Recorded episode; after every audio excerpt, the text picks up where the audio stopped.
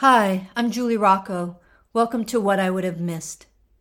Our ray of light today comes to us from a suicide attempt survivor. Hi, Julie. I stumbled upon your website, and I think what you are doing is incredible and so beautiful. I wanted to send an email to thank you.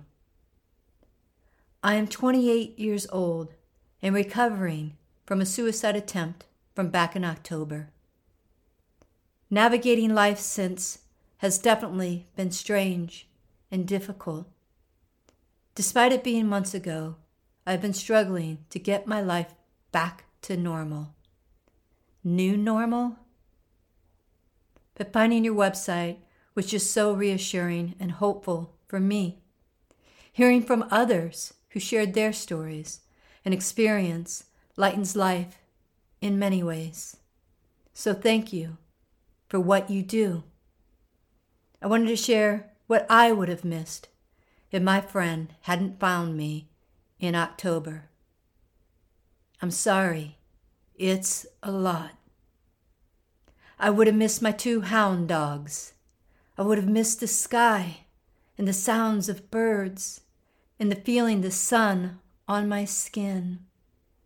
I would have missed the feeling of running through the hot sand on a beach and diving into the ocean and listening to the sounds of kids and seagulls in the distance. I would have missed my mom, the way she starts a phone call and the way her house smells, the way she still reads the newspaper on her porch in the morning and I would have missed our fights. I would have missed laughing with my friends until my stomach hurt. I would have missed listening to music loud while driving with the windows down at night. I would have missed the smell of my dog's paws, drinking Baja Blast, and skateboarding. I would have missed painting and writing and working with kids and telling people they're important.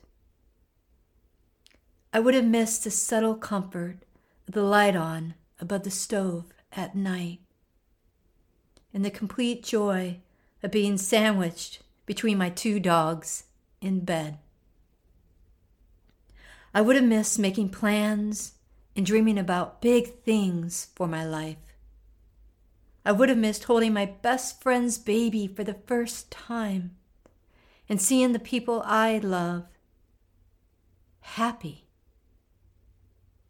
I would have missed crying and feeling things deeply. I would have missed figuring out my place here. For all the pain and heartbreak, for the countless times I've tried to convince myself it isn't worth staying. I am really glad I don't have to miss it. Thank you for giving me a place to reflect on these things and express them. Arden.